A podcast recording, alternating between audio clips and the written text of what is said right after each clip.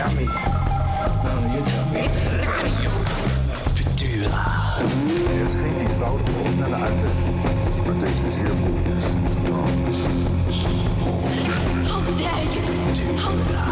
Our military has to be strengthened. Denk de theaterbeleving is op deze manier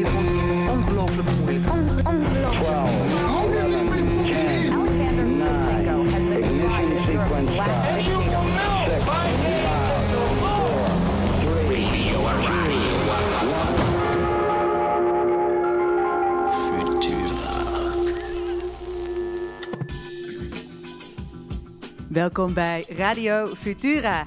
Eh, radio over ehm, actieradio over theater en de wereld. Mijn naam is Gian van Gunsven en ik presenteer dit programma afwisselend met Dionne Verwij. Eh, live vanuit de Nes in Amsterdam. Eh, je kan de uitzendingen hier ook bijwonen vanuit een geheim steegje. Daar vind je een branddeur en daarop hangt een nummer. Als je dat belt, dan kan je komende anderhalf uur hier naar binnen. Maar nu luistert u hopelijk, kijkt u mee via de stream. Mocht u vragen hebben in de aankomende anderhalf uur, dan kan je met ons bellen. Net als de vorige keren op het nummer 06 48 68 0287. We gaan het vandaag hebben over macht in de theatersector. En eh, misschien ook wel daarbuiten. En dat doen we aan de hand van een briefwisseling die deze maand is verschenen in de, het vaktijdschrift De Theatermaker. Drie openhartige zielen uit het theaterveld zijn met elkaar een briefwisseling gestart over eh, hoe het, de machtsstructuren in theaterland mogelijk anders kunnen. Eh, zij zitten hier bij mij aan tafel. Het zijn Tobias Kokkelmans, dramaturg van onder andere Operadagen Rotterdam, schrijver voor uiteenlopende vakbladen en ook bijvoorbeeld commissielid van de Gijbes. Gieses-. Oh, altijd door elkaar. Ik heb alleen de afkorting opgeschreven. Moet je nooit doen met zo'n ingewikkelde titel van een, eh, van een Ja. prijs. En het is een grote theaterprijs ook nog, waar je over beslist. Ja. Eh, daarnaast Monier Samuel. Hij is performing artist, theatermaker, journalist, host, schrijver. Wat al niet. Eh, Lara Staal. Zij is curator, eh, freelance curator, onder andere voor NT Gent. eh, onderzoeker, en maker en ook gespreksleider. En vandaag zit heel feestelijk ook bij mij aan tafel mijn co-host Dionne Verwij. Acteur, theatermaker, eh, presentator en dus ook van Radio Futura. Echt waar? Te gek dat je erbij bent. Ah, graag gedaan. Ehm, we gaan beginnen. Futura Radio. Meneer, wou al wat zeggen? Ja, waarom begin je bij de introductie direct met de witte man? Eh, de volgorde van de brieven heb ik aangehouden. Ah ja, ja. Waarom, is de, waarom is de briefwisseling begonnen bij een witte man? Tobias. Eh, ja, omdat, om, omdat ik denk eh, dat eh, ehm, witte mannen bang zijn. En eh, ik ben er ook eentje. Een bange witte man? Wat zeg je? Een bange witte man. Een bange witte man, dat Hmm. ben ik. En ehm, dus eh, hoe is het eigenlijk begonnen? Eh, nou, het is een hele lange aanloop eh, waar ik jullie niet al te veel mee wil vermoeien. Behalve dat zes jaar geleden er ook een Radio Futura was. Toen ging het ook over macht. Dus het is een onderwerp dat me sowieso bezighoudt. Ook iets waar ik me ongemakkelijk bij voelt, voel. En tegelijkertijd oefen ik hem keihard uit. Dus daar zit al een probleem. Eh, maar dat is nog maar de surface. Eh, de problemen gaan nog veel dieper. Ehm, de directe aanleiding was eh, de Wij zien jullie brief op de theaterkrant, die heel vurig is ondertekend door heel veel mensen. En ehm, eh, ehm, ik, ik denk een Voor de mensen die deze brief niet hebben gezien, wat was dat voor een brief? nou, ik wil wel even een, een quote doen. Diversiteit is meer dan inhuren en aansturen. Het is uit handen geven. Het is uit handen durven geven. Het is van je stoel afstappen en toegeven dat je het niet weet. Dus het gaat onder andere over plaatsmaken. En En het is een brief naar het Nederlands vertaald geschreven door ja, eh, Amerikaanse people of color. color, mensen van kleur. Ja. Nou, het is ja, inderdaad een brief die uit Amerika komt. En dan is er nog wel wat eh, discussie over. Is dat gewoon lukraak vertaald? In, in mijn beleving is die brief als model genomen. Maar is die ook naar de Nederlandse situatie toegeschreven? Maar dat doet er eigenlijk allemaal niet Nee. toe. Die, die, die brief die, die Zet moest. aan in jou. Ja, dus daar gaat het nu om. En eh, ik denk in veel mensen. En ehm, wat er om die brief heen hing, was eigenlijk nog veel opvallender. Omdat ik merkte dat eh, mensen, witte mannen, die ik sprak, ofwel zich eraan proberen te onttrekken, eh, ofwel eh, dat proberen te ba- bagatelliseren, ofwel eh, in de verdediging schoten. Dus van ja, maar we doen toch al genoeg en dit en dat. Allemaal heel, heel erg lelijk. Maar ik merkte ook dat die, die angst ook echt in mij zat. Ehm, eh, dus ik had heel erg de behoefte om niet zozeer eh, dan weer eh, ergens anders naar te wijzen, of naar iemand anders, of naar andere mensen, maar echt te onderzoeken wat, wa- wa- wat is die angst. En eh, ik weet niet of dat in die brief naar voren komt, maar dat is zeker wel, het, het, het, daar wordt het wel benoemd en eigenlijk daarna gaat het proces eigenlijk ook door. Wat, wat is die angst nu? Ik dacht van, ik, moet, moet de openbaarheid in. Dit is niet een soort innerlijk proces voor mezelf. Je, moet- dit moet echt in de openbaarheid, want volgens mij is, eh, eh, eh, denk ik, kwetsbaarheid hier gewoon heel erg bij gebaat. En ook de kans voor mensen om ja, mijn eigen denken, de ruiten van mijn eigen denken mee te helpen ingooien. Want ik vermoedde wel, er is iets veel groters aan de hand. Er is iets heel fundamenteels aan de hand. En ook iets fundamenteels in ehm, eh, wat kunst zou moeten zijn, wat kunst voor mij zou moeten zijn. En ben ik niet gewoon helemaal de verkeerde kant op aan het zoeken. Eh, dus dat is, dat, is, dat is het begin geweest van een brief. eh, waarin ik probeer mijn positie uit te leggen. En vervolgens heb gevraagd eh, aan eh Monier Samuel en aan Lara Staal om daar weer op te reageren. Daar ook weer niet bij te laten. We hadden ook een vurige behoefte om er in andere vormen over te spreken. Dus daarom is het ook heel fijn dat we hier zijn. Ik ben ook heel erg blij dat jullie hier zijn. En ik denk dat het een eh, belangrijk gesprek is, waar ik eh, vanuit mijn witte vrouwenpositie ook weer een, eh, een rol in heb. Ehm, eh, ik wil heel eventjes, ik zou heel graag met jou kort naar een paar dingen uit jouw brief kijken. Daarna de niet-witte man en daarna Lara. En dat we daarna gewoon verder gaan op thema's die, ja, die voor jullie dus belangrijk zijn en waar we het verder over willen hebben. Wie weet komen we zelfs toe om nou, richting oplossingen te denken vanavond. Eh, je noemt ehm, even gewoon een heel korte vraag. Je zegt verhalen over misbruik buitelen over elkaar. Voor degenen die onder een steen hebben gelegen, het zullen er niet veel zijn die deze radio luisteren, maar over welke dingen hebben we het hier nou concreet? Verhalen over misbruik? Nee, over waar ehm, de, wat er fout zit volgens jou in de macht. Waarover hebben we het concreet? We hebben het over racisme, neem ik aan. We hebben het over. Eh, we hebben het ook over eh, seksuele intimidatie ook. Ehm, we hebben het over schaarste. We hebben het over te weinig geld. We- we hebben het ook over ja, een, een, een, een soort eh, idee om, om, om de macht, als je die hebt, om, om die te behouden. Er zit ook een idee in van prestige. er komt eigenlijk heel erg veel bij elkaar en het heeft met elkaar te maken. Eh, niet om alles op één hoop te gooien, maar wel eh, om nog eens te onderstrepen hoe urgent het is om het over macht te praten, wat mij betreft. Eh, ehm, maar ik denk dat het ook heel goed is, misschien wel voor dit gesprek, ik weet niet wat jullie vinden, om het echt dan over racisme te hebben. En dan vooral over systemische uitsluiting voor mensen met een ander perspectief. Ja, maar een ander perspectief en kleur hoeft dan weer niet hand in hand te gaan. Dus dat vind ik al, daar gaan we al lastig, een, een lastige hoek op, Mm. in. Kijk, voor mij was de reden om mee te werken aan, aan, aan dit project en een brief terug te schrijven, omdat ik zo graag het gesprek voorbij kleur wil hebben. Dat klinkt misschien heel raar in een tijd waarin we pas net echt beginnen om een eerlijk gesprek te hebben over racis- racisme en Black Lives Matter. Maar ik vind het extreem problematisch hoe het huidige diversiteit- en inclusiegesprek wordt gevoerd. Met name in de kunst- en cultuursector. Omdat onder druk van Touria Meliani, de wethouder van Amsterdam... en allerlei subsidieverstrekkers nu dan inclusie en diversiteit heel belangrijk wordt bevonden. Maar dat echt een vinkjes, het is echt een vinkjes afvinkrace geworden waar je u tegen zegt. Eh, en ik merk veel te weinig echt intrinsieke motivatie voor daadwerkelijke inclusie. Het is zo gekoppeld aan geld en programmering... Eh, dat, ja, we moeten daar ook wat mee, dat idee. Hm. Hetzelfde geldt voor queer, overigens. Eh, heel veel andere groepen, voor zover je in groepen kan spreken, worden buiten de boot gelaten. Mensen met allerlei vormen van cognitieve fysieke uitdaging. eh, verschillende sociale economische klassen, daar hebben we het dan niet over. Het is ook nog een heel eenzijdige diversiteit, als je het mij vraagt.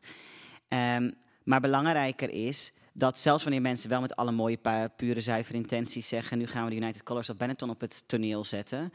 eh, dat je daarmee niet direct betere kunst krijgt, nochtans... een echt andere kunst- en cultuursector. Omdat ik merk dat mensen nog steeds, zelfs wanneer ze dan voorbij hun kleur kijken, mensen uitnodigen en mensen op een podium zetten die hetzelfde leven, denken en handelen zoals zij. Er is geen, dus er is geen pluriformiteit aan ideeën. Er is geen pluriformiteit aan op, opleiding. Er is geen pluriformiteit aan geloofsuiting. Dus oké, we willen wel werken met een Marokkaanse Nederlander, maar die moet dan wel een wijntje drinken en vakkenbol zijn en daar ook open voor staan. Of we willen wel zwarte mensen, maar die moeten dan ook vegan zijn en net zo leven als wij en dezelfde soort muziek luisteren of, of wat dan ook. En vanuit het oog van representatie is dat echt hartstikke noodzakelijk. We hebben een correctie op de werkelijkheid nodig. We hebben betere representatie nodig. We hebben, een we hebben ook bij gelijke geschiktheid meer kansen voor mensen van kleur nodig, omdat die zo categorisch uitgesloten zijn. Maar daarmee krijg je geen andere koers en niet per se een andere sector. Dat vraagt iets heel anders. Dat vraagt diversvaardigheid. En daarom heb ik het daar in mijn brief over als een nieuwe horizon voorbij de huidige horizon. Oké, dankjewel voor dit alvast delen. Want eh, hier zitten we volgens mij ook op een eh, punt wat we zeker over moeten hebben. Is, ehm, zijn jullie met elkaar aan het schrijven gegaan vanuit dezelfde vraagstelling? Volgens mij was het Einstein eh, die ooit zei, als je een probleem gaat op, als ik een probleem moet oplossen, besteed ik eh, 96 tijd, eh, procent van mijn tijd eerst aan of ik eigenlijk wel de juiste vraag heb gesteld. Eh, en eh, nou ja, dat komt dus nu al meteen ehm, naar boven. Zullen we daar nu op ingaan of zullen we hem heel veel parkeren? Wat jij wil? Nou, ik denk dat Lara daar wel eh, al een goede observatie over had in jouw brief. Over macht. en Ja, en of het over hetzelfde is. hebben hier. Wat is de vraag? Ehm, volgens mij is. Nou, ja, ik kan alleen maar proberen te interpreteren waar ik denk dat Tobias over begonnen te schrijven is. En dat is volgens mij over die vraag plaatsmaken. Dus volgens mij probeert Tobias te onderzoeken: klopt het dat er een heel duidelijke roep is dat de mensen die nu op cruciale posities zitten, de zogenaamde poortwachters, dat die nu plaats moeten maken? En als dat zo is, hoe doe je dat dan? Eh, volgens mij was dat Tobias' vraag, waarbij Ja. hij heeft geprobeerd zichzelf daarin ook eh, Mm. kritisch onder de loep te nemen. Wat is dan mijn positie, privilege? Heb ik recht van spreken? Waarin dan doe ik eigenlijk iets goeds? Doe ik iets goeds met mijn privile- privilege, ja of nee? Dan denk ik dat eh Moniers antwoord voor een deel was ehm, dat we, nou ja, wat je net eigenlijk al gewoon heel erg goed uitlegt, dat we de neiging hebben om te denken: oké, als er maar genoeg eh, aan, de, aan de buitenkant uitziende diversiteit geplaatst wordt, dan komt het wel goed. En dat dat, dat eigenlijk een fundamentele eh, vergissing is, omdat eh, hoeveel LGBTQ-kleuren van de hele wereld je ook op, een, op posities plaatst. Als het systeem niet verandert, verandert er niks. En dan kom je in een soort van tokenisme of inderdaad quota of het afvinken. Dan ziet het er mooi uit, de window dressing aan de buitenkant. Maar dan hebben mensen met radicaal andere ideeën eigenlijk helemaal geen agency, geen invloed. Precies dat. En, En- dan, maar dan reageert Lara in haar brief. Ja. Eh, nou ja, dus, dus eh, wat Monier ook schrijft is... ik weet niet of macht wel de goede vraag is.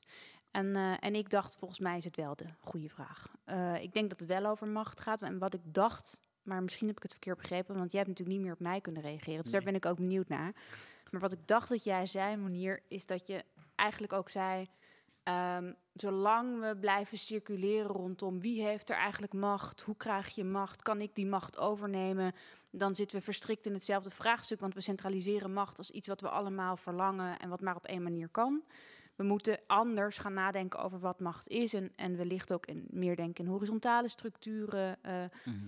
En ik eh, dacht bij mezelf, misschien een beetje conservatief, volgens mij, hoe horizontaal of democratisch je iets ook maakt, er zijn altijd onderlinge machtsverhoudingen. En soms heb ik liever dat we daar gewoon transparant mee omgaan en dat we weten wie de macht heeft, zodat iemand ook accountable is. Dus ik weet gewoon, oké, ehm, Tobias heeft het initiatief genomen, Tobias legt het kader, nou, dan mag ik daar ook kritisch op zijn of dan mag ik daarop schieten. En dan weet ik ook welk gezicht daarbij hoort en dan kan ik die eh, daarop aanspreken.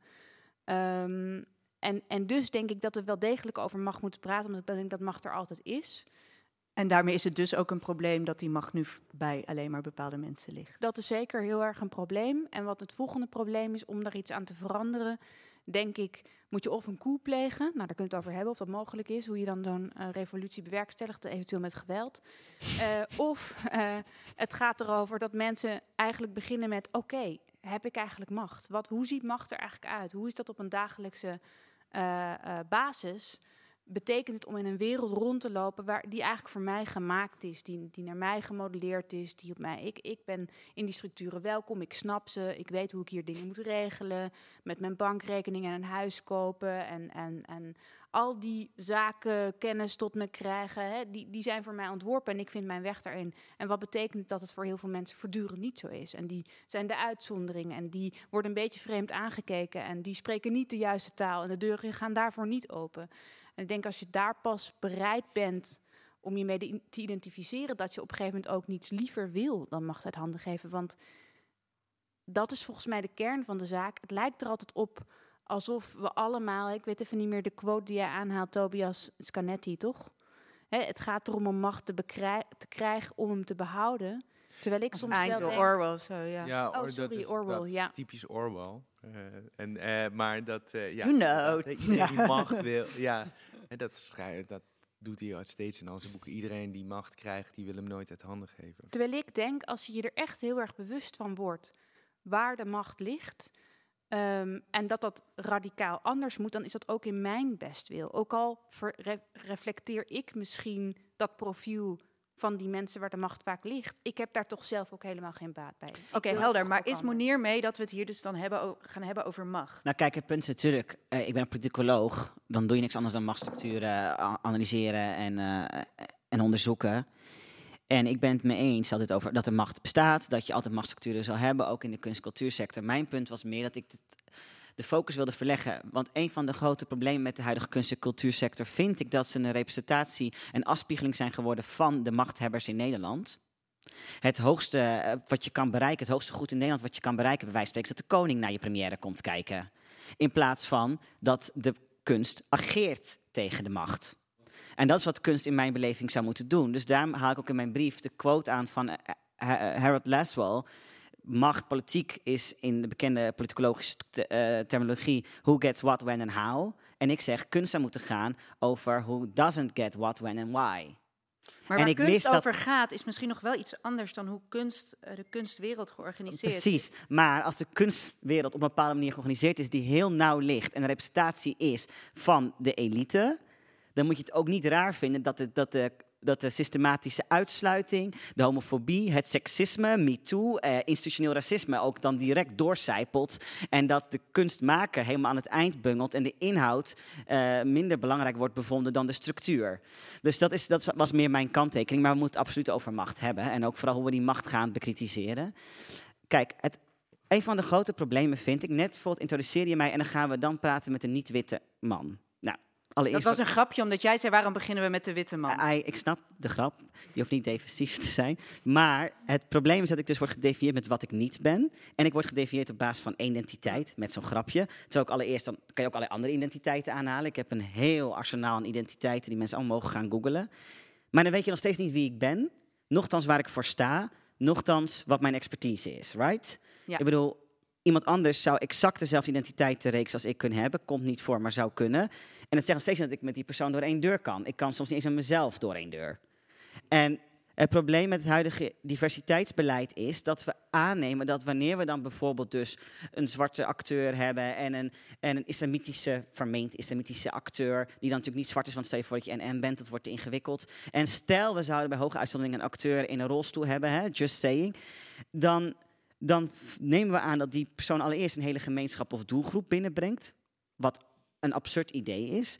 Ten tweede dat die persoon expliciet andere kennis heeft. Nou is dat vaak zo, omdat hij een andere ervaring heeft in het leven en bewegen in deze samenleving. Maar dat hoeft niet. En dat mogen we ook niet van die persoon verwachten. En voor mij, dit is mijn definitie van wit privilege. En misschien zijn heel veel mensen het er niet mee eens, maar voor mij is wit privilege te zijn wat je doet in plaats van te doen wat je bent. Begrijp je die, Tobias? Te zijn wat je doet.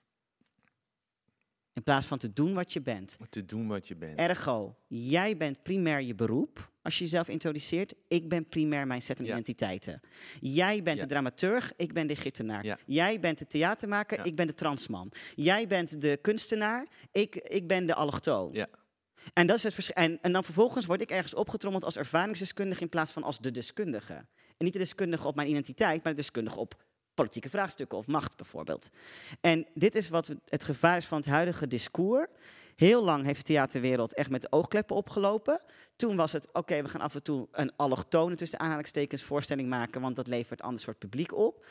Dan waren ze ook heel teleurgesteld als die mensen dan niet kwamen. Waar zijn ze nou? Dan hebben we geprobeerd, waar zijn ze nou? En nu is het, oké, shit, Black Lives Matter, we moeten wat. Oké, eh, eh, eh, we gaan snel op een paar, paar niet al te lastige posities een paar zwarte mensen neerzetten. Die moeten dan ook echt heel zwart zijn en heel vrouw, want dat vinden we aantrekkelijk. En dan zijn we er.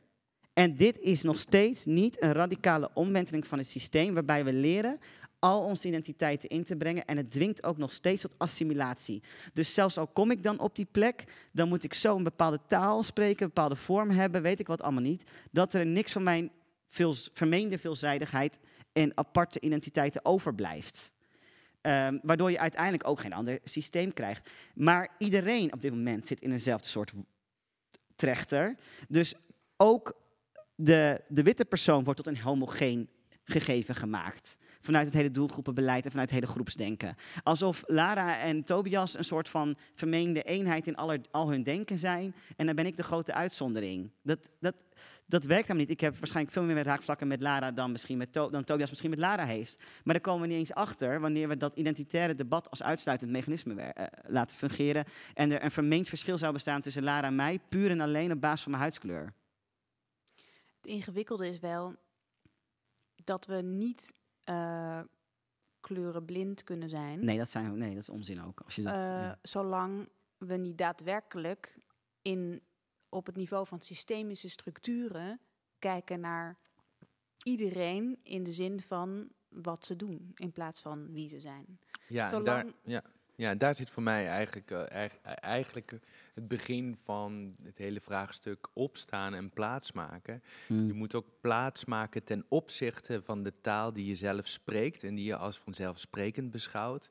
Mm. De eh, repetitieschema's die je als vanzelfsprekend beschouwt. De deuren die je als vanzelfsprekend open beschouwt. Eh, noem maar op. Hè, dus, ehm, En dan ben jij weer terug bij we moeten plaatsmaken.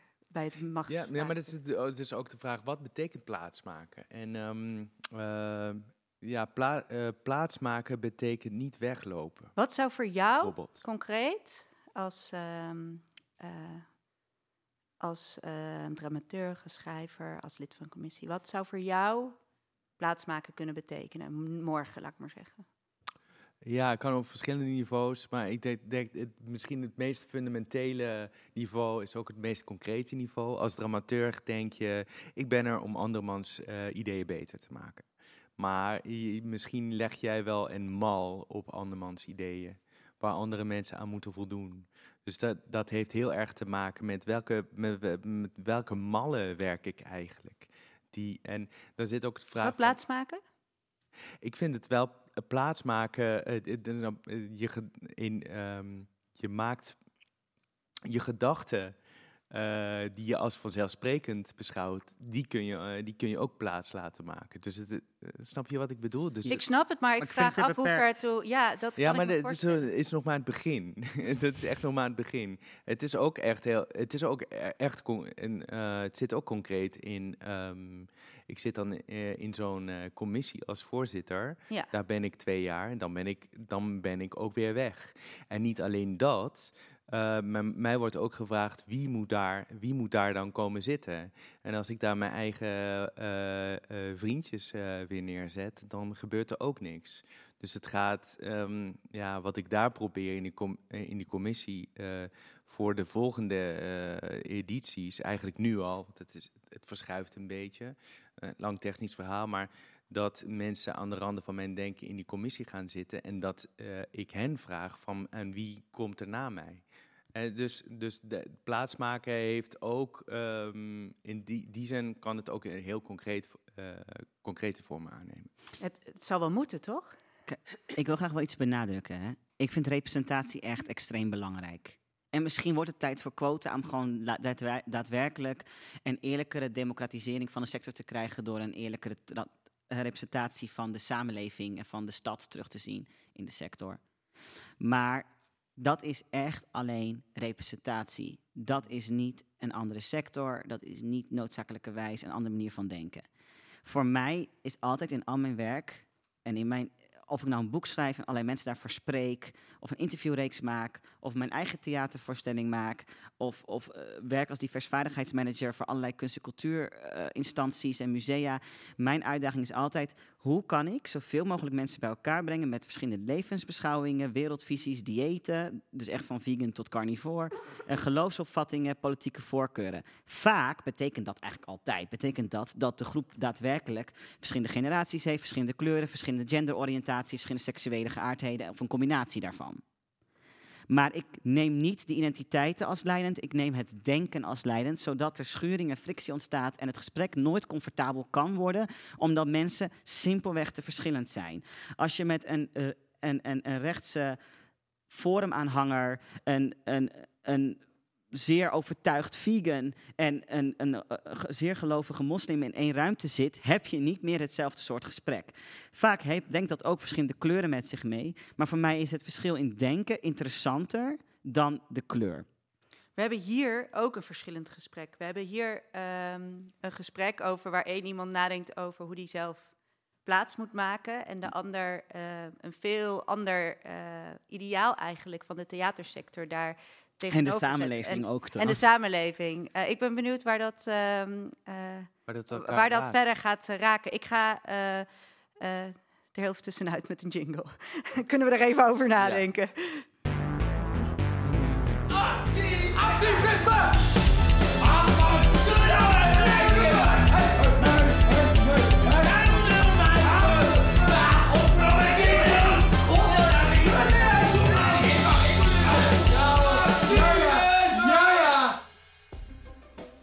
Oké, in de rubriek eh, actie eh, heb ik gisteren aangekondigd eh, dat ik zelf aan nieuw huiswerk bezig ben. Het lag dus ook vanochtend op mijn mat. De Nederlandse vertaling van Robin D'Angelo's White Fragility, witte gevoeligheid. Ik lees voor uit de inleiding. De uitdaging die we moeten aanpakken is onze definitie van racist. We hebben geleerd dat racisten gemene mensen zijn die bewust een hekel hebben aan anderen vanwege hun ras. Racisten zijn immoreel. Dus als ik nu beweer dat mijn lezers, eh, de luisteraars, racistisch zijn, of erger nog, dat alle witte mensen racistisch zijn, dan zeg ik iets heel beledigends. Ik trek het morele karakter van mijn lezers in twijfel. Hoe kan ik dat doen terwijl ik mijn lezers niet eens ken? Velen van u hebben vrienden en geliefden van kleur. Dus hoe kunt u nou nog racistisch zijn? Trouwens, het is racistisch om te generaliseren over mensen met betrekking tot hun ras. Dus eigenlijk ben ik hier de racist. Nou, laat ik het daarom meteen duidelijk stellen. Als uw definitie van een racist is iemand die bewust een hekel heeft aan mensen vanwege hun ras, dan hebt u helemaal gelijk dat het beledigend van mij is om te suggereren dat u racistisch bent, terwijl ik u niet eens ken. Ben het ook met u eens dat als dat uw definitie van racisme is en u tegen racisme bent, dat u niet racistisch bent. Haal maar weer adem. Maar dat is niet de definitie van racisme die ik gebruik. En ik beweer niet dat u immoreel bent. Als u even geduld hebt en mijn redenering wilt volgen, wordt het vast genoeg duidelijk. Gezien de hier geopperde moeilijkheden verwacht ik dat lezers ongemak zullen hebben tijdens het lezen van dit boek. Dat gevoel is wellicht een teken dat het me gelukt is dat de raciale eh, status quo uit balans is gebracht. En dat is dan ook mijn doel. De raciale status quo is comfortabel voor witte mensen. En zolang we ons comfortabel voelen, zullen we geen stap vooruit komen in raciale betrekkingen.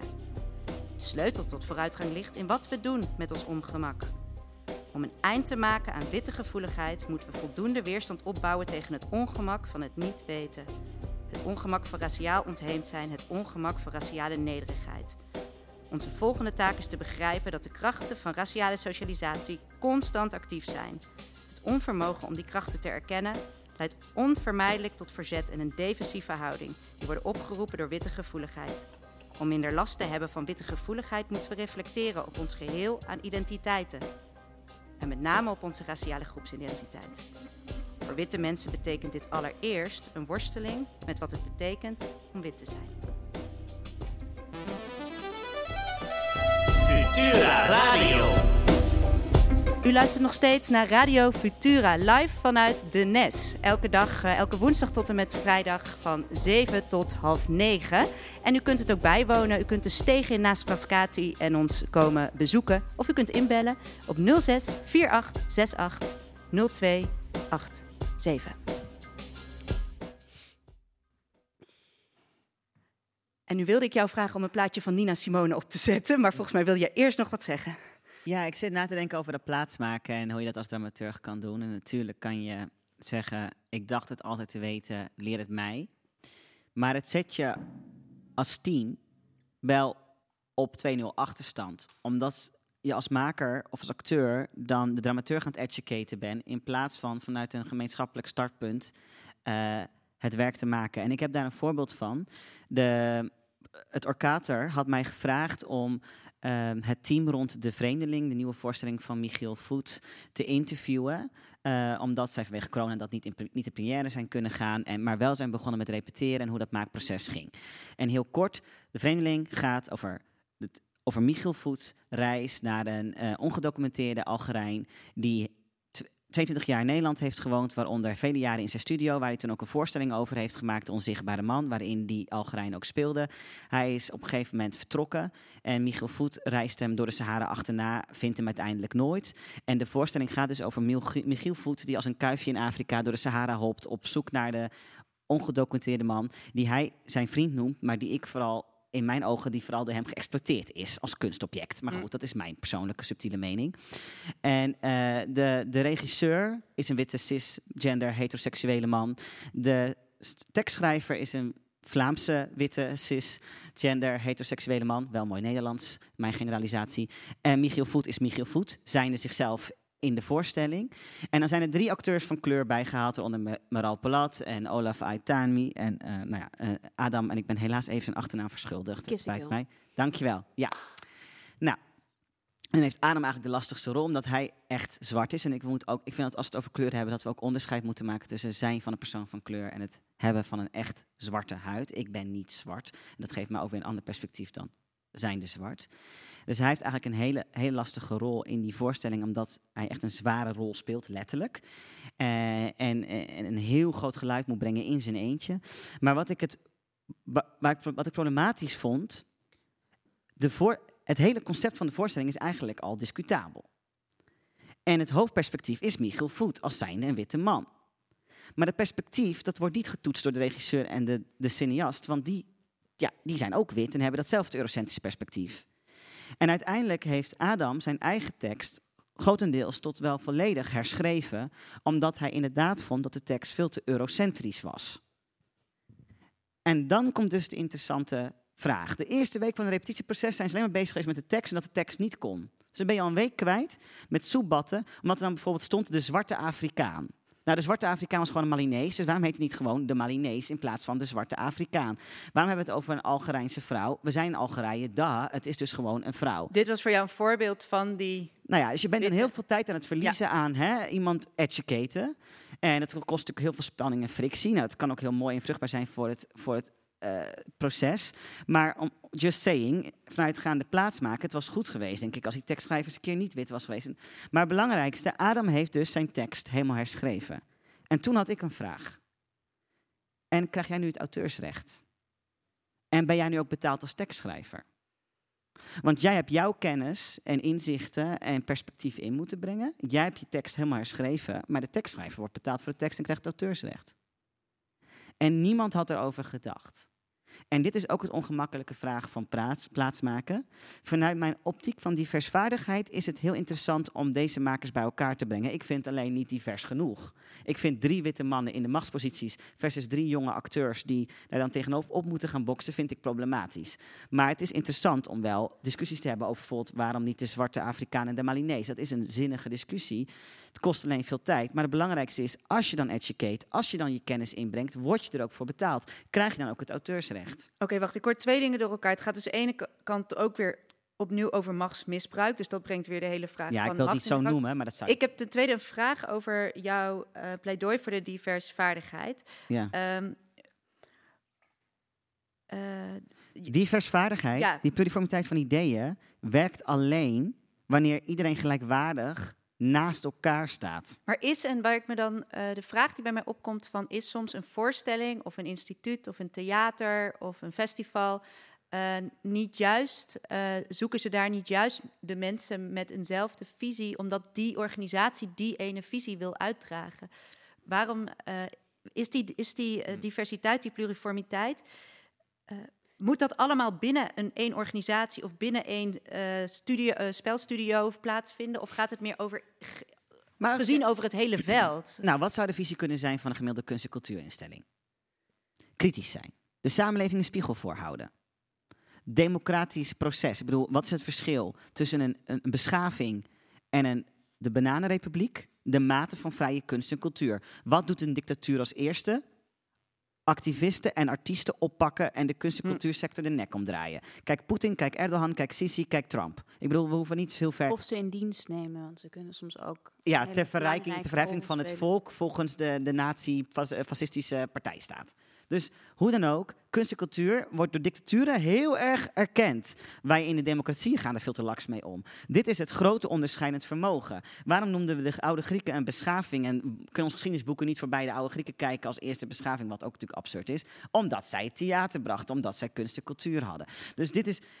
en als je dan, ik kan geen waarde bedenken van een gemiddelde kunst- en cultuurstelling, geen visie en missie, die niet onderschreven zou worden door juist een divers pluriform team. Want je kan niet de Hm. samenleving representeren zonder die diversiteit en pluriformiteit. Je kan ook niet de, de samenleving toetsen of spiegelen zonder die diversiteit en pluriformiteit. Je kan geen democratisch instituut zijn zonder democratische representatie. En zo kan ik nog even doorgaan. Helder. Zou je dan nu Nina Simone willen aanzetten op de platenspeler? Je hebt nog nooit een plaat op een plaat gespeeld? Nee, ik ook niet.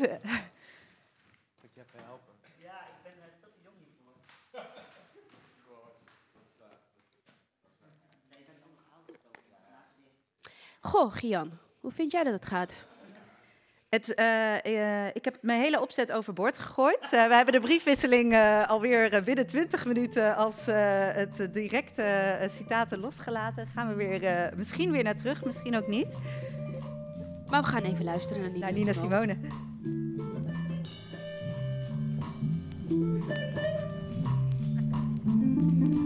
Kunnen we doorpraten?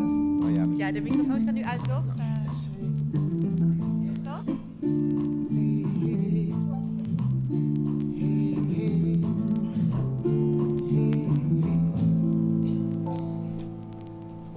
Ne me quitte pas.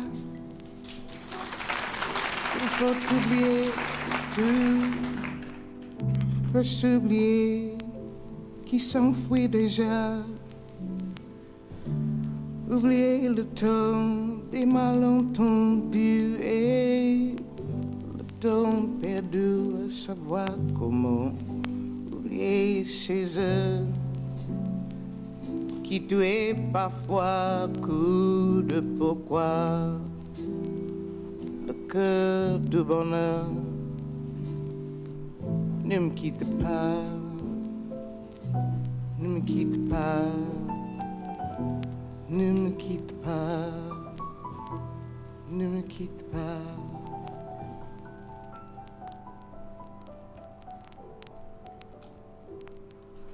Moi, je t'offrirai de perles de pluie venues de pays où il ne pleut pas.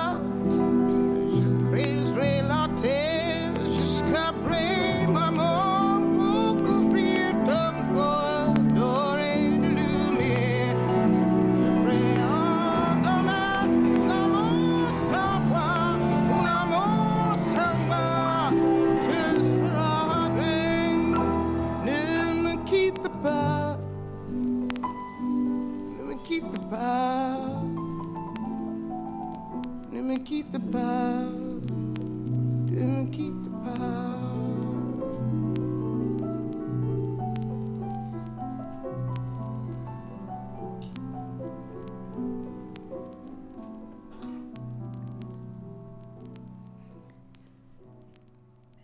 In het kader van ehm, pluriformiteit in stemmen wil ik ehm heel eventjes eh, naar iets toe in jullie brieven.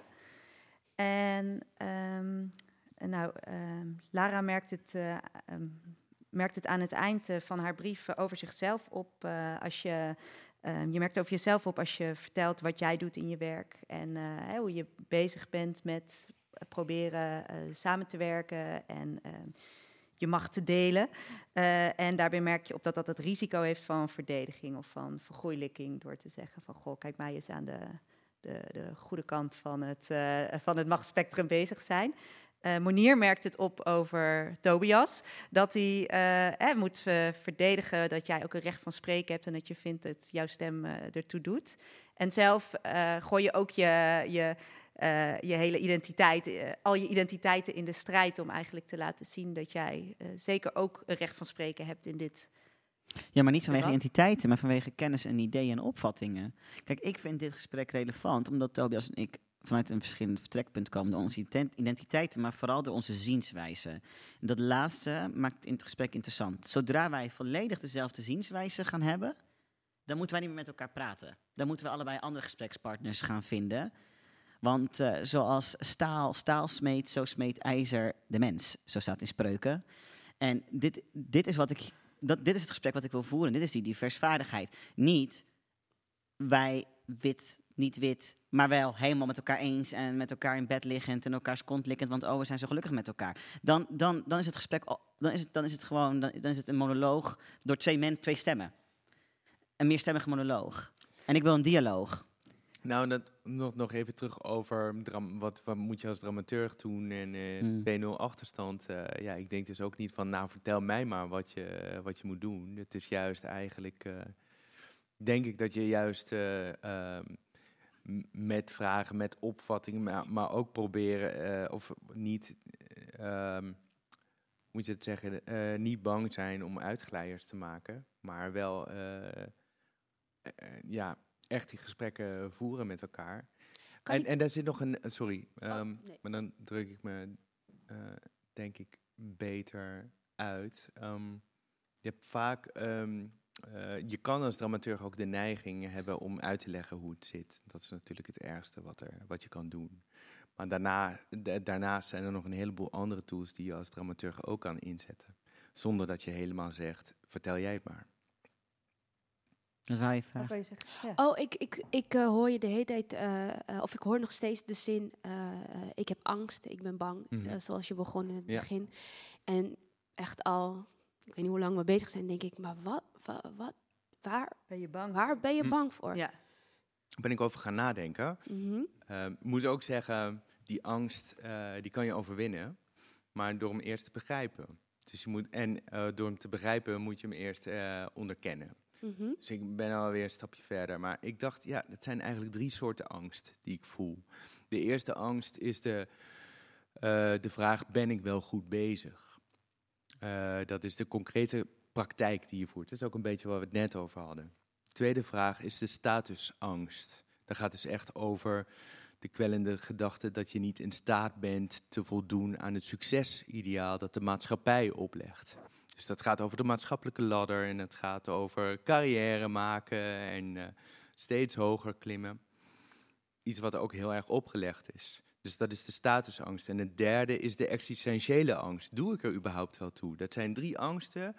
Die hebben ook veel met elkaar te maken, maar die lopen allemaal door elkaar heen. En het is heel goed om te begrijpen wat dat, wat het precies is. Want dan kan je ook kijken, ja, wat kan ik daarvan gebruiken? Wat is van mij? Waar zit mijn werk? Wat kan ik er, moet ik echt terzijde schu- schuiven en vanuit eh, ja, mijn, mijn passie, mijn, eh, mijn, de, het idee van waar is het me eigenlijk om te doen? Dus denk ik, nou, dit heb ik er niet aan nodig. Dit heb ik niet nodig. Want dat? dan Ja. hoor ik, eh, dus hoor ik het goed dat het dan echt gaat over angst om iets Te verliezen. te verliezen. Ja, En ehm, en dat is natuurlijk uiteindelijk helemaal niet zo. Nou, je- ik denk Mm. eh, in de wereld waar we leven, dan eh, hè, hebben we het over succes. Macht en succes gaan soms hand in hand. En dan, weet, als je bang bent, dan lijkt je te weten dat je wat te verliezen hebt. En ook wat je te verliezen hebt. Of is dat niet zo? Nou, waarom ik zeg dat is natuurlijk eigenlijk niet zo. Er zitten wel wat stapjes tussen. Ik vind dat ergens wel. Als je kijkt vanuit de statusangst van, oh jee, maar nu, nu ben ik eh, ben 39, ben eigenlijk al klaar. Hè? Dus Mm. eh, kan met pensioen gaan of zo. Zeg maar eens.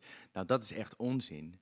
Want het werk zit misschien echt heel ergens anders dan je voorgeschoteld krijgt. Of dat je denkt dat je daaraan moet voldoen. Dus daarin eh, zeg ik van, nou, je hebt eh, daarin misschien helemaal niks te verliezen, maar je kijkt misschien de, de- gewoon de verkeerde kant op.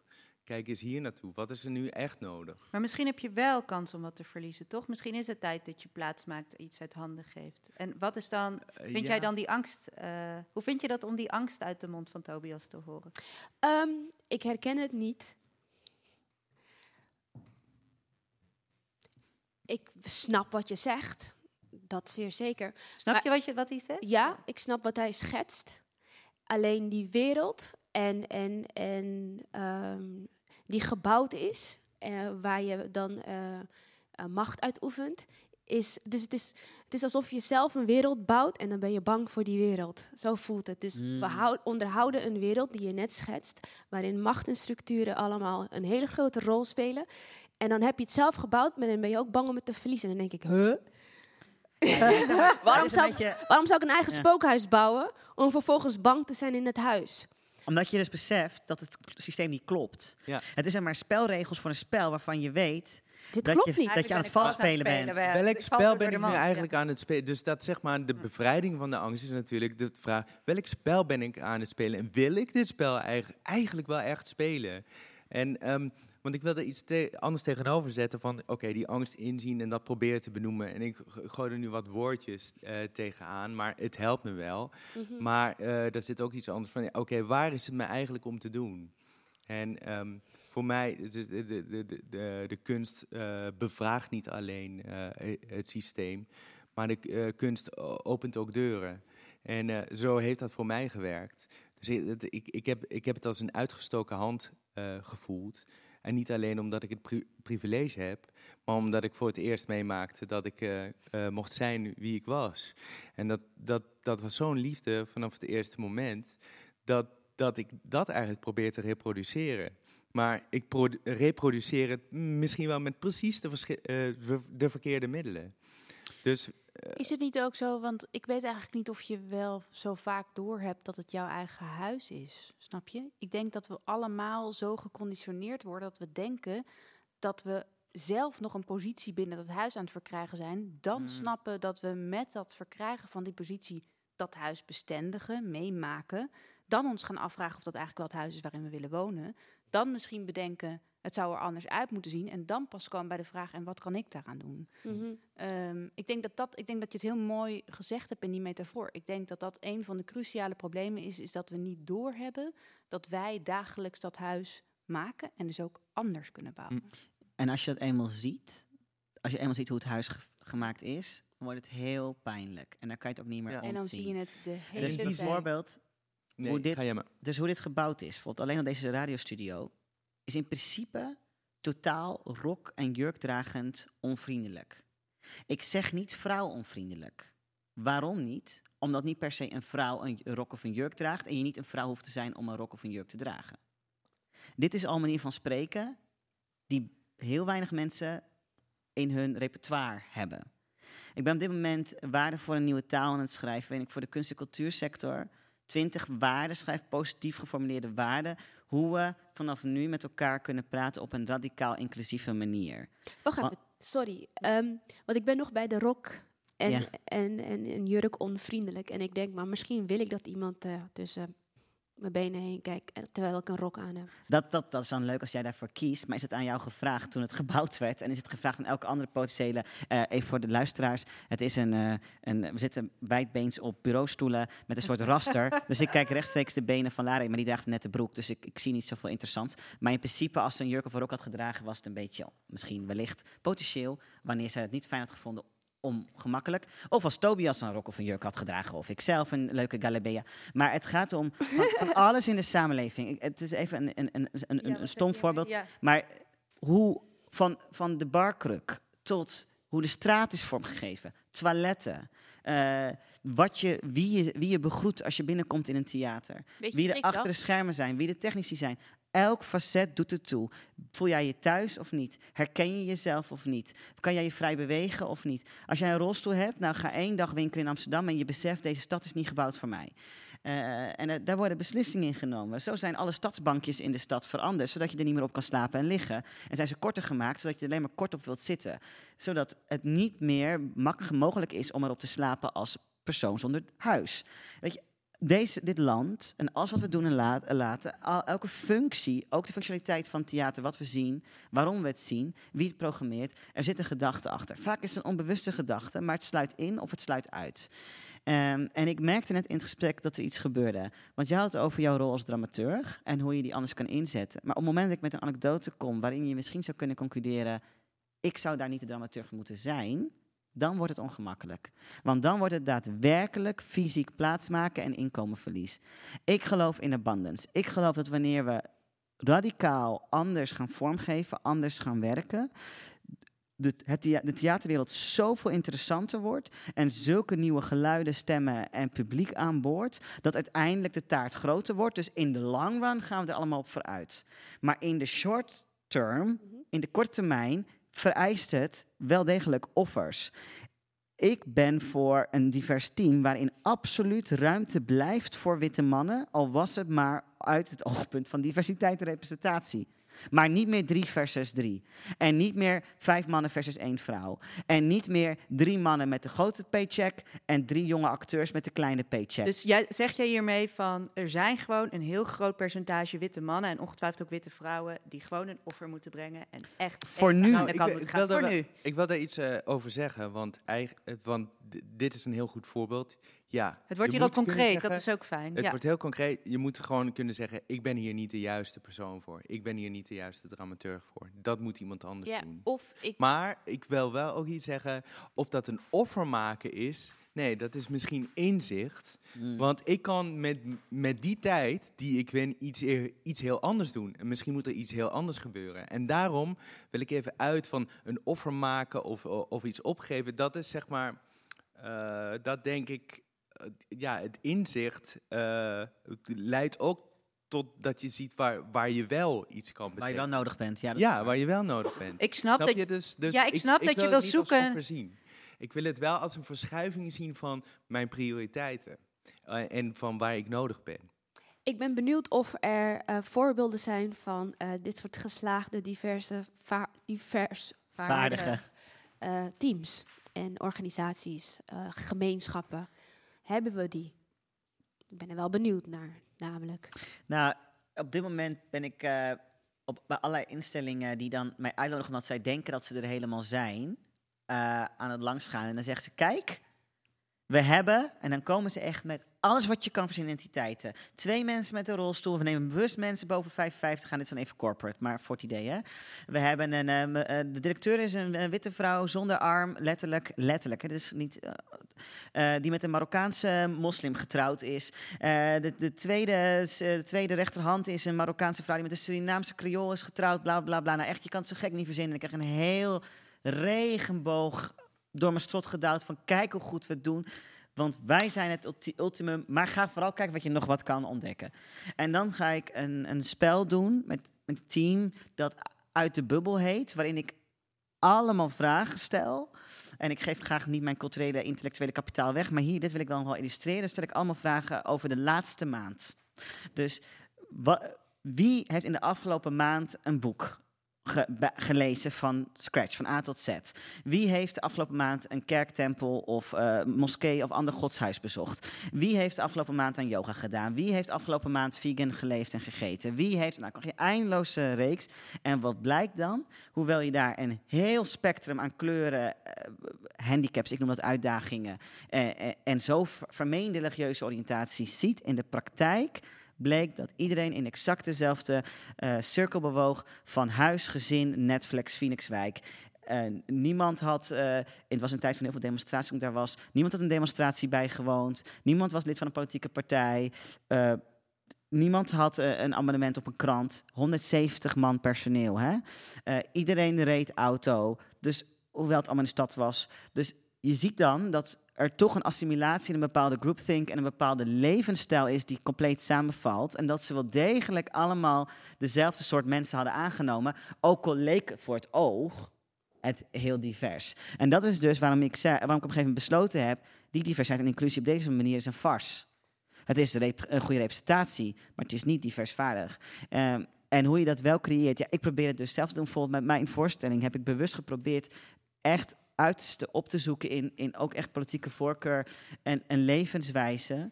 eh, om te zorgen dat ik ook een spiegel krijg. Het gaat niet om dat ik een spiegel voor anderen wil zijn, maar dat ik zelf ook ges- gespiegeld word en word uitgedaagd in mijn denken. En dat ik kritiek krijg of ehm, hoor van, hé, hey, luister, leuk dit allemaal, het Egypte en zo, maar ik snap er geen zak van. Wat, wat ben je hier aan het, aan het doen? Ik babbel in mijn bubbel, lekker bubbelen. In mijn eigen bubbel. In jouw eigen bubbel. Theaterbubbel. Knap, knap, knap. Ging de bubbel op. Dionne en ik eh, hadden het ons eh, deze week al voorgenomen om vanaf volgende week eh, elke dag even bij een van onze kleurrijke, diverse, pluriforme buren langs te gaan. Maar vanochtend deed tijdens het theaterfestival Monier ook al een oproepje om allemaal op zijn minst dit jaar drie vrienden die in een heel andere context verkeren aan onze vriendengroep toe te voegen die een heel andere verschillende set aan identiteiten hebben en een heel ander perspectief op de wereld. Eh, toen ik thuis kwam eh, vanmiddag was de galerij leeg, geen buurt te bekennen, dus ik besloot maar weer eens contact op te nemen met mijn oude jeugdvriendin Cindy.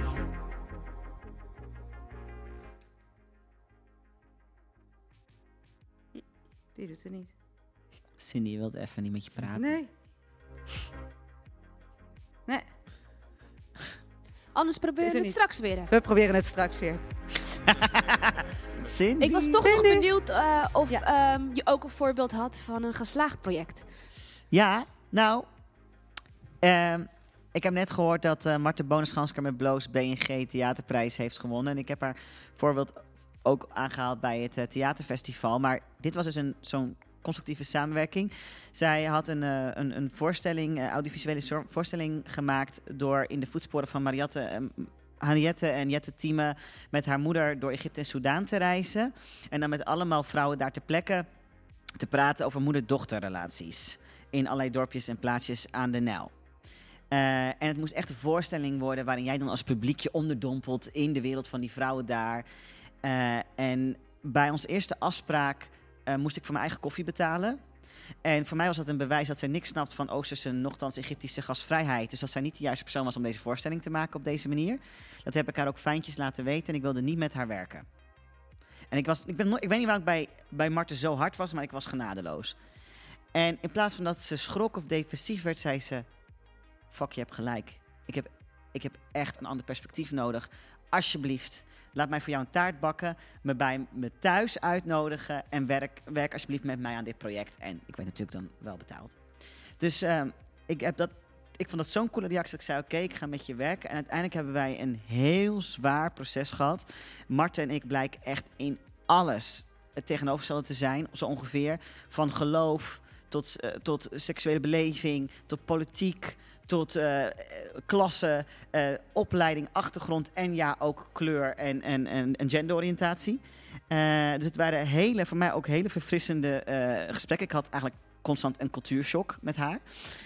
En zij andersom ook. En uiteindelijk kwam tot het conclusie, ik ging werken als dramaturg voor haar, dat de voorstelling niet over die vrouwen daar moet gaan, maar over haar en haar moeder. En over witte mensen die denken even zo een land binnen te banjeren en het te begrijpen. En oh, die zielige vrouwen daar. Eh, dus de voorstelling veranderde helemaal van naam. Het werd Tourist. Het ongemak zit nu bij het witte publiek als zijnde toeristen die maar overal nergens eh, heen vlogen toen er nog geen corona was. En dan daar even heel hip en woke liepen te doen met een zwart kind in hun armen. Eh, het gaat ook over ons perspectief en hoe verder wij denken dat die ander zo anders is. Dus bijvoorbeeld, Mart had er steeds over hoe ergerlijk ze het vond dat die dochters dan niet vrijuit zouden willen praten met hun, met hun moeders ernaast op de tape. Maar Marten reisde zelf met haar moeder en ik wil niet over haar privéleven ingaan, maar er speelden toen een paar hele grote dingen waar die hele moeder de zes weken lang niks over te horen heeft gekregen en die ze angstvallig eh, geheim hield. Dus toen zei ik tegen haar, maar lieve schat, jij bent net zo. Jij wilde ook niet met je moeder vrijuit praten en al helemaal niet op tape. Want ik heb haar toen uitgedaagd om het op tape aan haar moeder alsnog allemaal te onthullen. Dus jullie verschillende visies waren een voorbeeld van dat het nodig is om de ander ook een. Ja, en dat team uiteindelijk was dus echt persoonlijk. Ik zou nooit omgaan En ik kom nooit in contact met de mensen die in haar team zaten. Echt op geen, we zaten echt op andere planeten. En er is een hele mooie vriendschap uit voortgekomen. Dus zij is dus een van die uit mijn bubbel vriendschappen, die nu in mijn bubbel zit. eh, van iemand die Mm. echt mijn denken scherpt en net zo spiegel was voor mij. En het proces was net zo heftig voor mij als voor haar. Want ik dacht echt, hoe kan je in dezelfde stad leven, in, uit het, in hetzelfde land geboren zijn, in hetzelfde veld bewegen, letterlijk een liefde hebben voor eenzelfde land, namelijk Egypte en Soudaan. En, en zo verschillend zijn dat je soms echt denkt, ik kom uit van Mars en jij komt van Venus. Ik denk, eh, ik denk dat eh, het ehm, pleidooi voor diversvaardigheid helder is. En ik ben eigenlijk heel benieuwd, omdat jullie daar in je brieven ook eh, ehm, suggesties voor doen, hoe we dat zouden, onderdeel zouden kunnen maken van ook het, het, het theaterveld, het systeem. Dus hoe dat ook op die machthebbende plekken zou kunnen veranderen. Jij begint over wisselen van ambtstermijnen. Is dat nog steeds iets, als je ook dit hoort, van waar we misschien echt wel naartoe zouden moeten, is dat nog steeds iets wa- wat je denkt dat... Ja, maar daar, daar eh, drukte ik me ook, daar had ik ook al meteen een, een- maar bij, een komma en een maar. En eh, dat werd in de, de vervolgbrieven eigenlijk alsmaar eh duidelijker en beter uitgelegd. Dus eh, je kan wel eh, ambtstermijnen doen. En ik vind trouwens wel, daar moeten we het echt ook over hebben. Want dat, dat vind ik, nou, dat, dat eh, wordt nog, dat is eigenlijk heel gek dat we dat helemaal niet hebben. Met ambtstermijnen bedoel je de plekken waar echt de directeuren van de Nou, Schouwburg of ja, grote zit, gezelschappen eh, zitten? Je, weet je, je, je zit er maximaal twee kunstenplannen of drie eh, voor mijn part. Ehm, en dan kan je door. En dan heb je het over de grotere bazen in de instanties. In Ja, je hebt het over Ja. structurele posities in, in instellingen. Dus ik vind dat, ik vind dat een, een, go- een goed idee.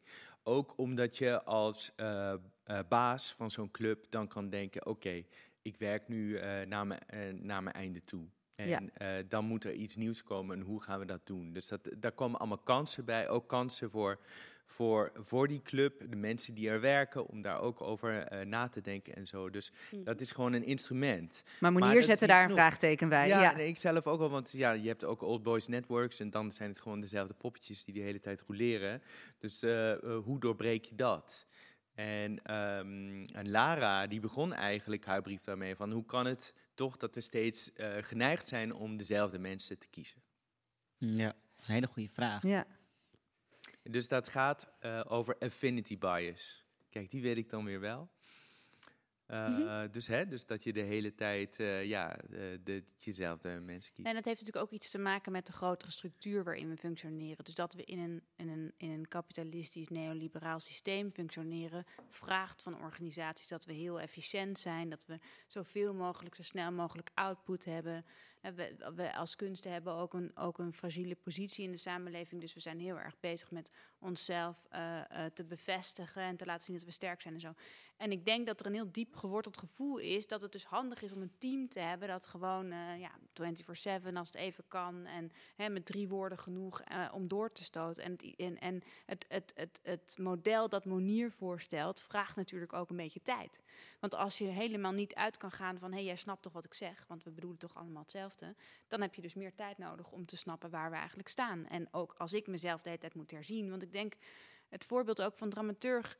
Hè, dus natuurlijk kan het zijn dat je zegt: Oké, ik, ik moet niet de dramaturg zijn van het project. Maar het kan ook zijn: ik moet niet de enige dramaturg zijn van dit project. Ik werd laatst gevraagd door een ehm, Italiaanse eh, maker die nu in België werkt. Die met een Congolees-Belgische acteur een voorstelling wilde maken, een familievoorstelling over racisme wilde maken. En die hadden mij gevraagd als dramaturg. En ik had daar echt ook wel vragen over. Zo van, ja, maar je moet niet, als ik nu jullie kader moet zijn, dat kan je niet alleen maar door mij laten doen. Je moet dat daar wel anders over nadenken. Terwijl, eh, wat me als eerste opviel, is dat toen ik die plannen las, dat er dan overal stond eh, concept, Benno Steinegger. eh, dus in de credits was het dus de hele tijd, toen zei ik van, maar het is toch een gezamenlijk maakproces, want het gaat toch over vooroordelen en wit en zwart. En we zien toch tijd jullie op toneel dat met elkaar aan het uitvechten zijn. Eh, dus dat is dan heel interessant wat er gebeurt. En zeiden, ja maar, ja, maar ik schrijf wel meer die plannen. En het was bij mij begonnen. En toen heb ik pas hem erbij gevraagd. Zei ik, ja, maar als het gaat over zwart en wit, dan kan het toch alleen maar 50-50 zijn. Ook al heb jij de uitnodiging neergelegd. Dat zijn van die hele hardnekkige... En ook het idee van, ja, maar als ik de aanvraag schrijf... Ja, dan moet mijn naam daar toch boven staan. Want ik heb er meer tijd in gestopt. Maar tijd is niet alleen maar de aanvraag schrijven. Tijd is ook gesprekken voeren, is repeteren, is...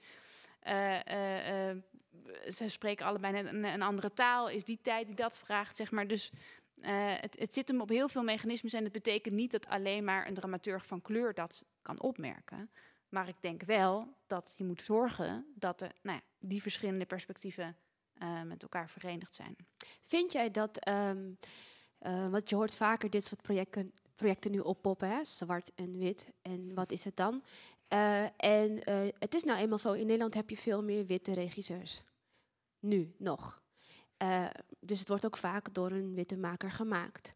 Vind jij, dat, vind jij daar wat van? Vi- Vind jij dat, niet, weet je, vind je dat witte regisseurs niet witte verhalen mogen vertellen? Niet alleen. Hmm. Nee, dat vind ik echt Jij, niet, eh, Dion? Of ik dat vind? Ja. Ik denk dat het eh, per project eh, dat, je, dat het debatable is. Ik denk ook dat, ehm, eh, dat, het, eh, dat de intrinsieke noodzaak soms eh, dat het dat verschilt. Ehm, om het allemaal te controleren gaat toch nooit goed eh, gebeuren. Maar ik denk dat het inderdaad iets is van een regisseur om naar jezelf te kijken. Vind je dat jij dit kan vertellen? Vind je dat je het een eerlijke kans geeft, het verhaal wat je wil vertellen, als het gaat over een niet-wit verhaal? Vind je dat, het, dat de niet-witte verhaal dan zijn eerlijke kans krijgt? En wie moet dat aan die regisseur vragen? Nee, ik denk dat je dat zelf aan jezelf moet Moet vragen. vragen. Maar dat werkt natuurlijk niet zo. Vaak werkt dat niet zo. Kijk, in Nederland hebben we een aantal hele goede regisseurs die er een totaal verdienmodel van hebben gemaakt om niet-witte verhalen te vertellen. Adelheid Rozen, eh, Floris van Delft, Daria Bukovic. Dus ik kan nog een Ja. paar namen opnoemen. En ik ga ze gewoon bij namen noemen. Die hebben gewoon voorstelling na voorstelling van niet-witte verhalen. Terwijl ze zelf, in ieder geval van huidskleur, wit zijn. Daria is dan wel een voormalig vluchteling, maar evengoed een witte vrouw. Die absoluut passing is als zijnde een witte vrouw. Ehm, en wat mij betreft zijn het hele uitstekende regisseurs die hele mooie voorstellingen kunnen maken en ook heel veel jong talent heel groot hebben gemaakt. Denk aan Nasmil Ral, denk aan Nasreddin Char. Maar zij zouden niet betaald moeten worden voor het intellectueel kapitaal van dat niet-witte verhaal. En wat je nu ziet, is dat de regisseur en de dramaturg disproportioneel veel verdienen. Nog los van echt de grote theater-overhead. Die verdienen Dit echt gaat weer over machtsmisbruik. ja, ja. die dus verdienen aan het compleet persoonlijke, ontblote, uitgewrongen verhaal. Want geloof me, als je zo'n regisseur voor je neus hebt, ik heb ze allemaal van dichtbij meegemaakt, dan word je uitgewrongen en gebroken.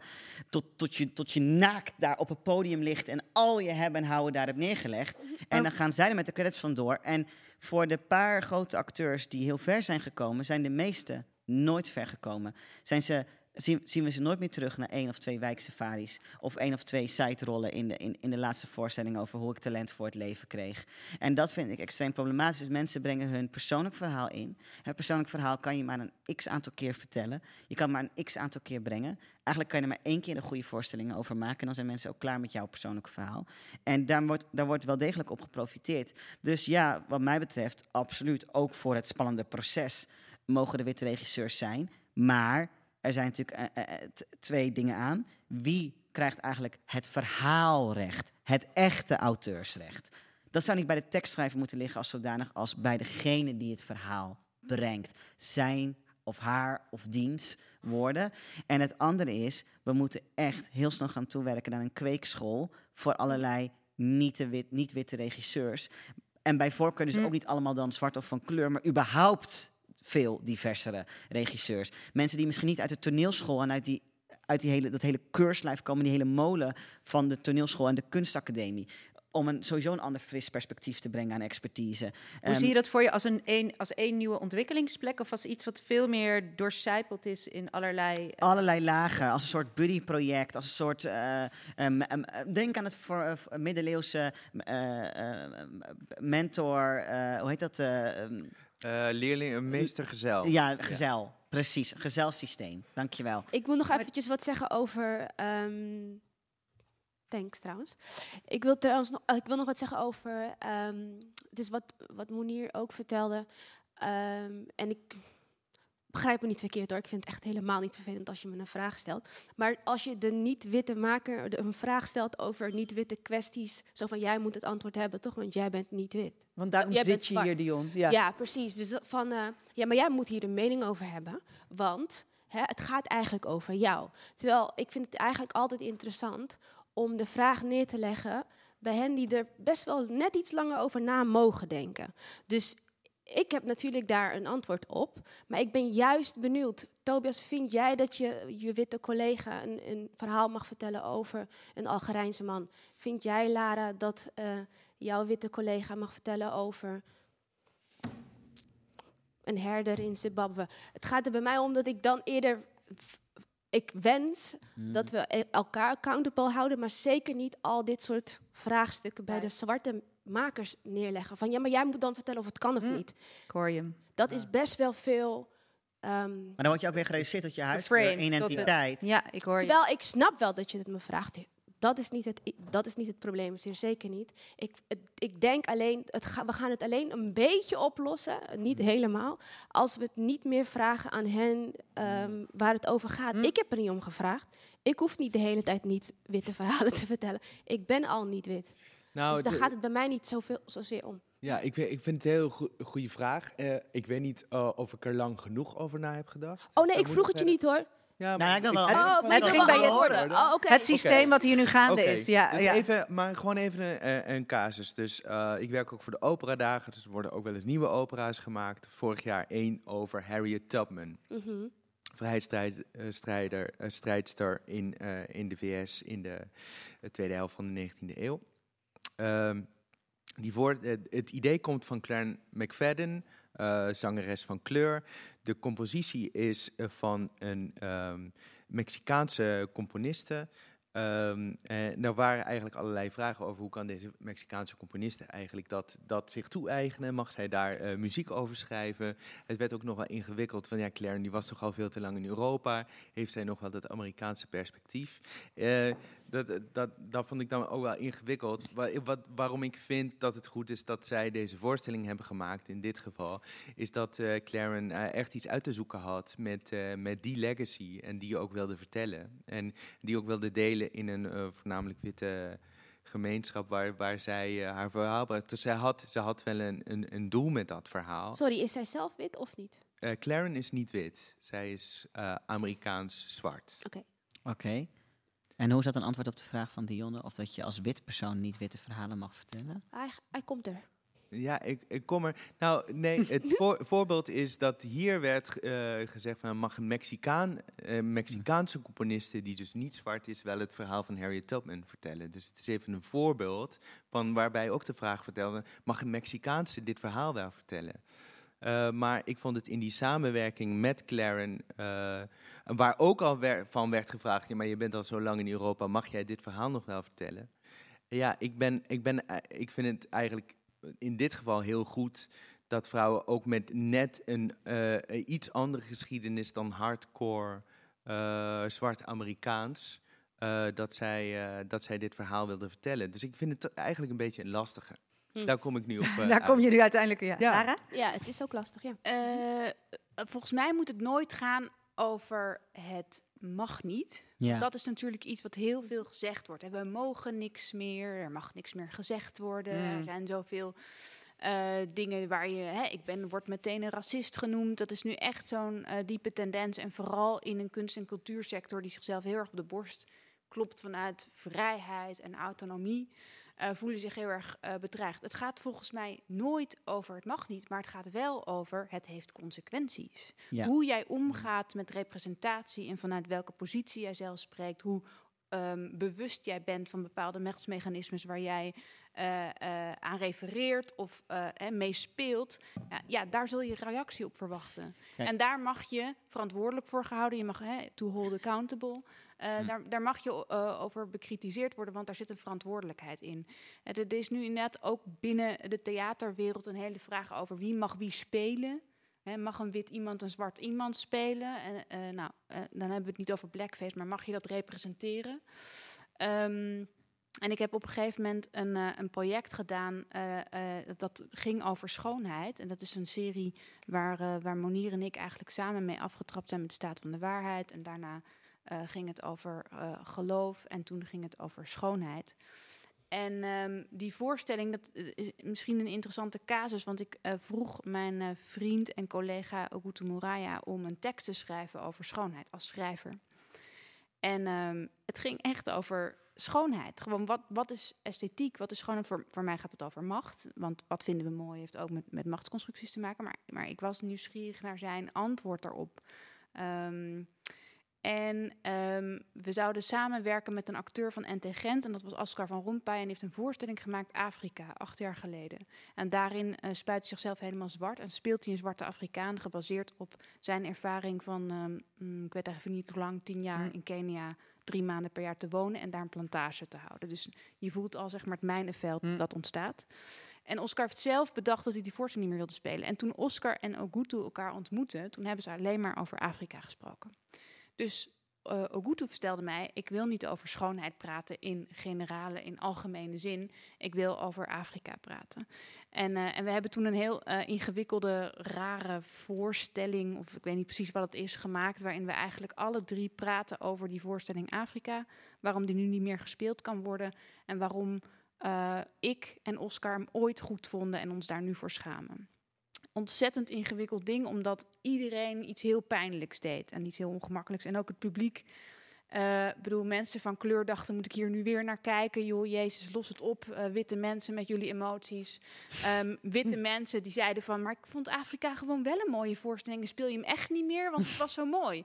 Nou ja, dus het ging helemaal mis. En, en jij las net een fragment voor hè, van, van die on- dat ongemak. Nou, dat was echt ontzettend ongemakkelijk. Mm. Want er, ineens was er geen goede positie meer. Niemand. In het Mm. publiek niet meer, maar ook niet meer aan onze kant. Maar wat ik heb gezien, wat er met Ogutu gebeurde, is ehm, dat ehm, hij zo blij was om een keer een vraag te krijgen die niet ging over: hey, jij als zwarte Keniaanse man, kun jij je over racisme, decolonisatie, ongelijkheid. Maar het ging over schoonheid. En wat gebeurde er? Hij besloot zelf over de voorstelling Afrika. En dan zie je dat er is niet zoiets als vrijheid.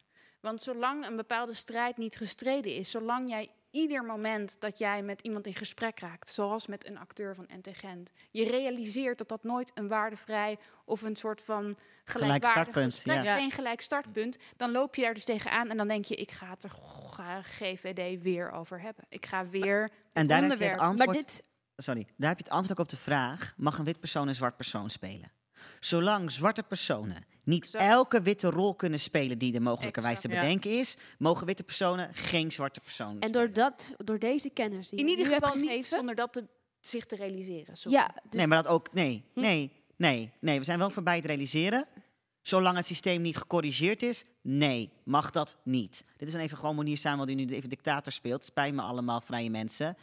Elk verhaal mag verteld worden. Ik zal mezelf daarin nooit laten beperken. Als ik een vrouwelijke persoon wil opvoeren in een boek, voer ik een vrouw op. Wil ik een, een man opvoeren die wit is, voer ik een witte man op. Wil ik een zwarte man opvoeren, wil ik een zwarte man. Dat is de vrijheid van de kunst. Maar als het gaat om een bepaalde correctie, om een bepaalde plek, letterlijk een plek. Zwarte mensen op dit moment in Nederland kunnen in veel gevallen niet de arts spelen, niet de hoogleraar, niet in Shakespeare, niet in dit, niet in dat, niet in zus. Nou, dan ga je niet die ene zwarte rol die er ooit ergens ingeschreven is, ook nog door een wit persoon laten inkleuren. En, en dat is het. Dat is nu echt letterlijk de, realiteit die gecorrigeerd moet wo- worden. Maar dat is een nulpunt, een ultimum basic lijn. En wat nu een beetje gesuggereerd wordt in de kunst- en cultuursector, als we dat gefixt hebben, is dat het eindpunt. Nee, dat is echt een primair startpunt van democratie en van correctie. En van daar moeten we verder. En het is inderdaad, wat je, het, het voorbeeld wat jij geeft, Lara, is het pijnlijkste en het mooiste besef. Je wilt als maker gewoon maken. Je wilt over schoonheid schrijven of over macht of God of politiek. Alleen dan heb je te maken met een acteur waarvan je denkt, maar jij kan deze rol niet vervullen. Niet zolang wij het niet hebben gehad over Afrika. Ja, sterker nog, wij kunnen elkaar niet eens ontmoeten. Zonder dat we hebben dit besproken, hebben ja. besproken. Nee, Monier, ik ben het helemaal met je eens. Mijn vraag is alleen maar, is de strategie zeggen dat kan niet de beste strategie? Of zou je moeten zeggen, als je kritisch alle stappen nagaat over wat het betekent om als witte persoon een zwart iemand te spelen in deze context, in deze wereld, kom je dan nog steeds tot de conclusie dat je dat gewoon kan doen. Ik weet niet wat het produceert om te zeggen dat kan niet als regel. Nou ja, ik natuurlijk denk kan die regel helemaal iemand niet zelf- afdwingen. En er is niemand die dat af kan dwingen Nee, van dus je zal zeggen, nou als je het doet, zul je, ik bedoel, eh, eh, ehm, kom, Brad Bailey, die die, die die Human Zoo heeft gemaakt. Ja, Hoe ik heet heb die voorstelling ook alweer? Exhibit B. Precies. Ehm, hij heeft als witte Zuid-Afrikaan Exhibit B eh, een, een, een, een, re- een, een reenactment van, van, van eh, eh, Human, Human Zoo. Zoo. waarin hij dus portretten van slavernij liet spelen door zwarte acteurs.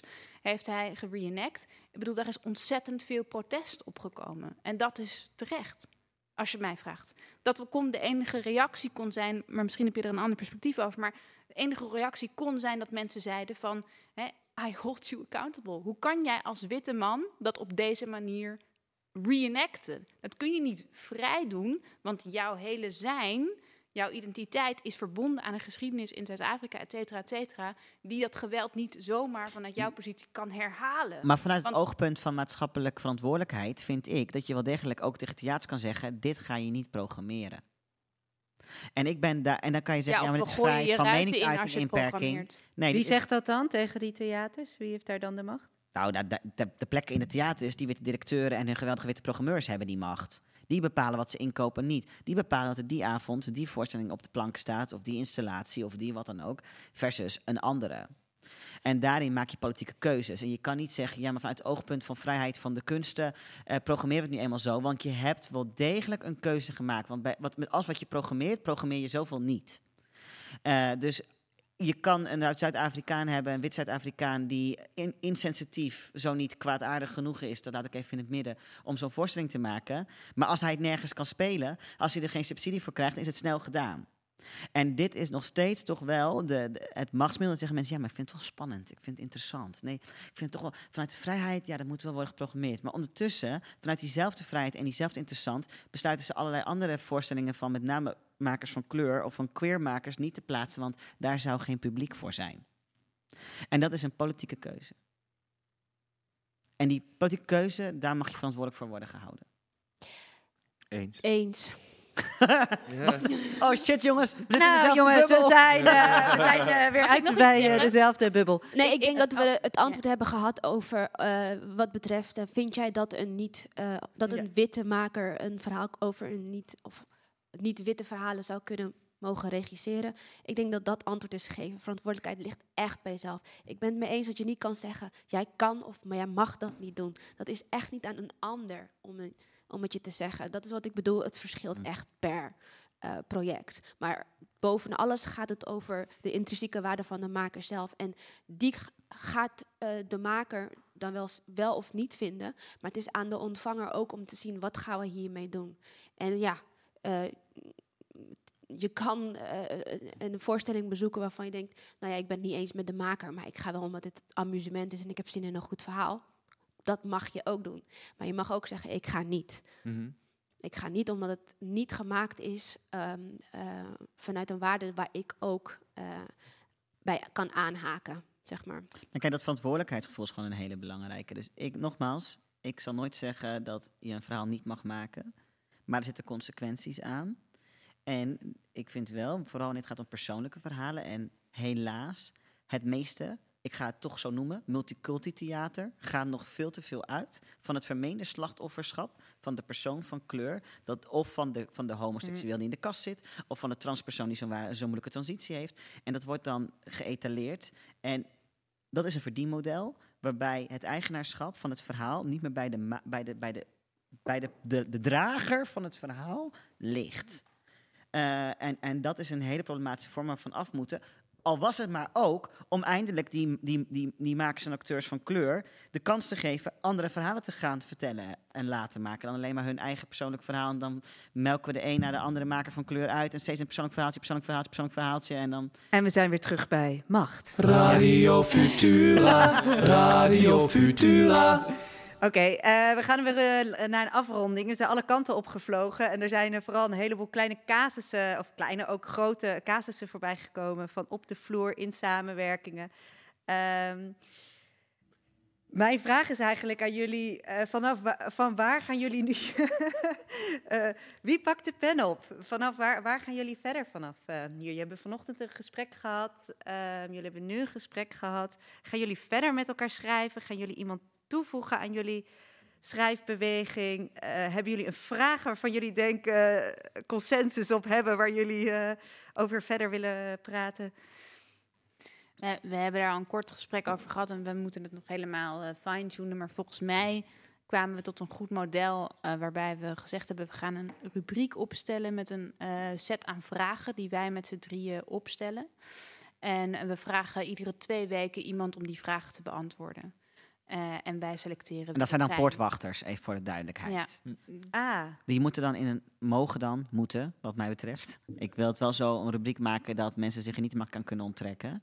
Ik wil eigenlijk de grote, idealiter, wij, ik, zouden graag de poortwachters een set vragen voorleggen waarin ze zichzelf moeten toetsen in een soort columnvorm. Daarop moeten mogen kunnen reageren. Zodat dat die, die vragen die wij dan zeggen van moet, je moet jezelf vooral bevragen, nou, dan worden ze even geholpen, een handje geholpen met het zichzelf bevragen. Want ik vind het zo leuk.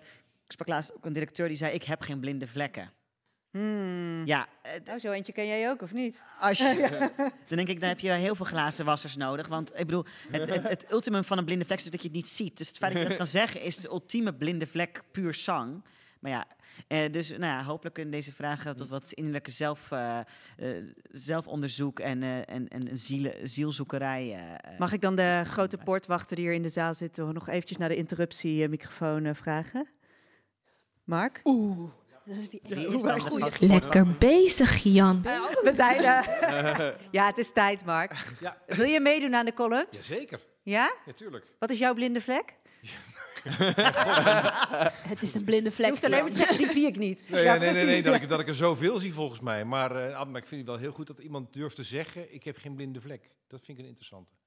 Dat is volgens mij, laten we zeggen, een onmogelijkheid. Maar ik, het is wel een heftig, een heftig om daar aan mee te gaan. Of aan, aan daarin, daar zo eerlijk en open je bijdrage aan te leveren. Ik vind het wel een, absolute uitdaging.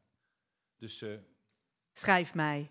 ja. Thank you very much. That's really nice. Thank you. Nou, we zijn aan het eind gekomen van, eh, van Radio Futura. Ja, Trump gaan we ook vragen om mee te doen, dat snap je. De, de, de, echte, de echte poortwachters. Ja, wij, eh, wij gaan, eh, waar, waar gaan we de vervolg van de briefwisseling lezen? Op de Theaterkrant. Op de Theaterkrant. Volgende maand? Who knows? wellicht. Who knows? En er Eh, komt ook nog een aflevering met de hele moeilijke gesprekken. Gooi ik er gewoon gelijk Ja, in. zeker. Eh, Volgende week? Of, ehm, ergens volgende week met mij gaan we het hebben over hè, ehm, het moeilijke gesprek. het moeilijke gesprek met de directeuren. eh, de grote witte directeuren en eh, zijn eh, of haar eh, niet-witte makers. Hey. Kijk, I like very important. Yes. Ehm, dank jullie wel dat, eh, dat jullie er waren. Dit was eh, Radio Futura, live vanuit de NES. Eh, vanaf volgende week woensdag weer om 7 uur met Dionne Verwij. Wie heb je te gast eh, woensdag, Dion? Is het woensdag de negende dan? De collectieve, de dag van de collectieve. Yup. Collectieven. Nou, ga eens even voor ons onderzoeken of die een beetje diversvaardig zijn. En werkt het? En werkt dat dan? Ik dank ontzettend voor een deel uit hun gedachtegangen en hun gesprek eh, hier met ons eh, te delen. Monier Samuel, Tobias Kokkemans, Lara Staal. En eh, jij natuurlijk bedankt voor hier te zijn. Radio Futura is een programma van Frascati Producties. decor, eh, het niet zo vrouwvriendelijke of jurkvriendelijke. Excuus, excuus. Ga- kijk, daar ga ik. eh, dat was blinde vlek, sorry. Eh, Julian, eh, door Julian Maywald. En eh, nou, al deze jingles waren van Leon Bril en Danny Lucassen. Ik hoop dat jullie volgende week weer luisteren. Futura Radio.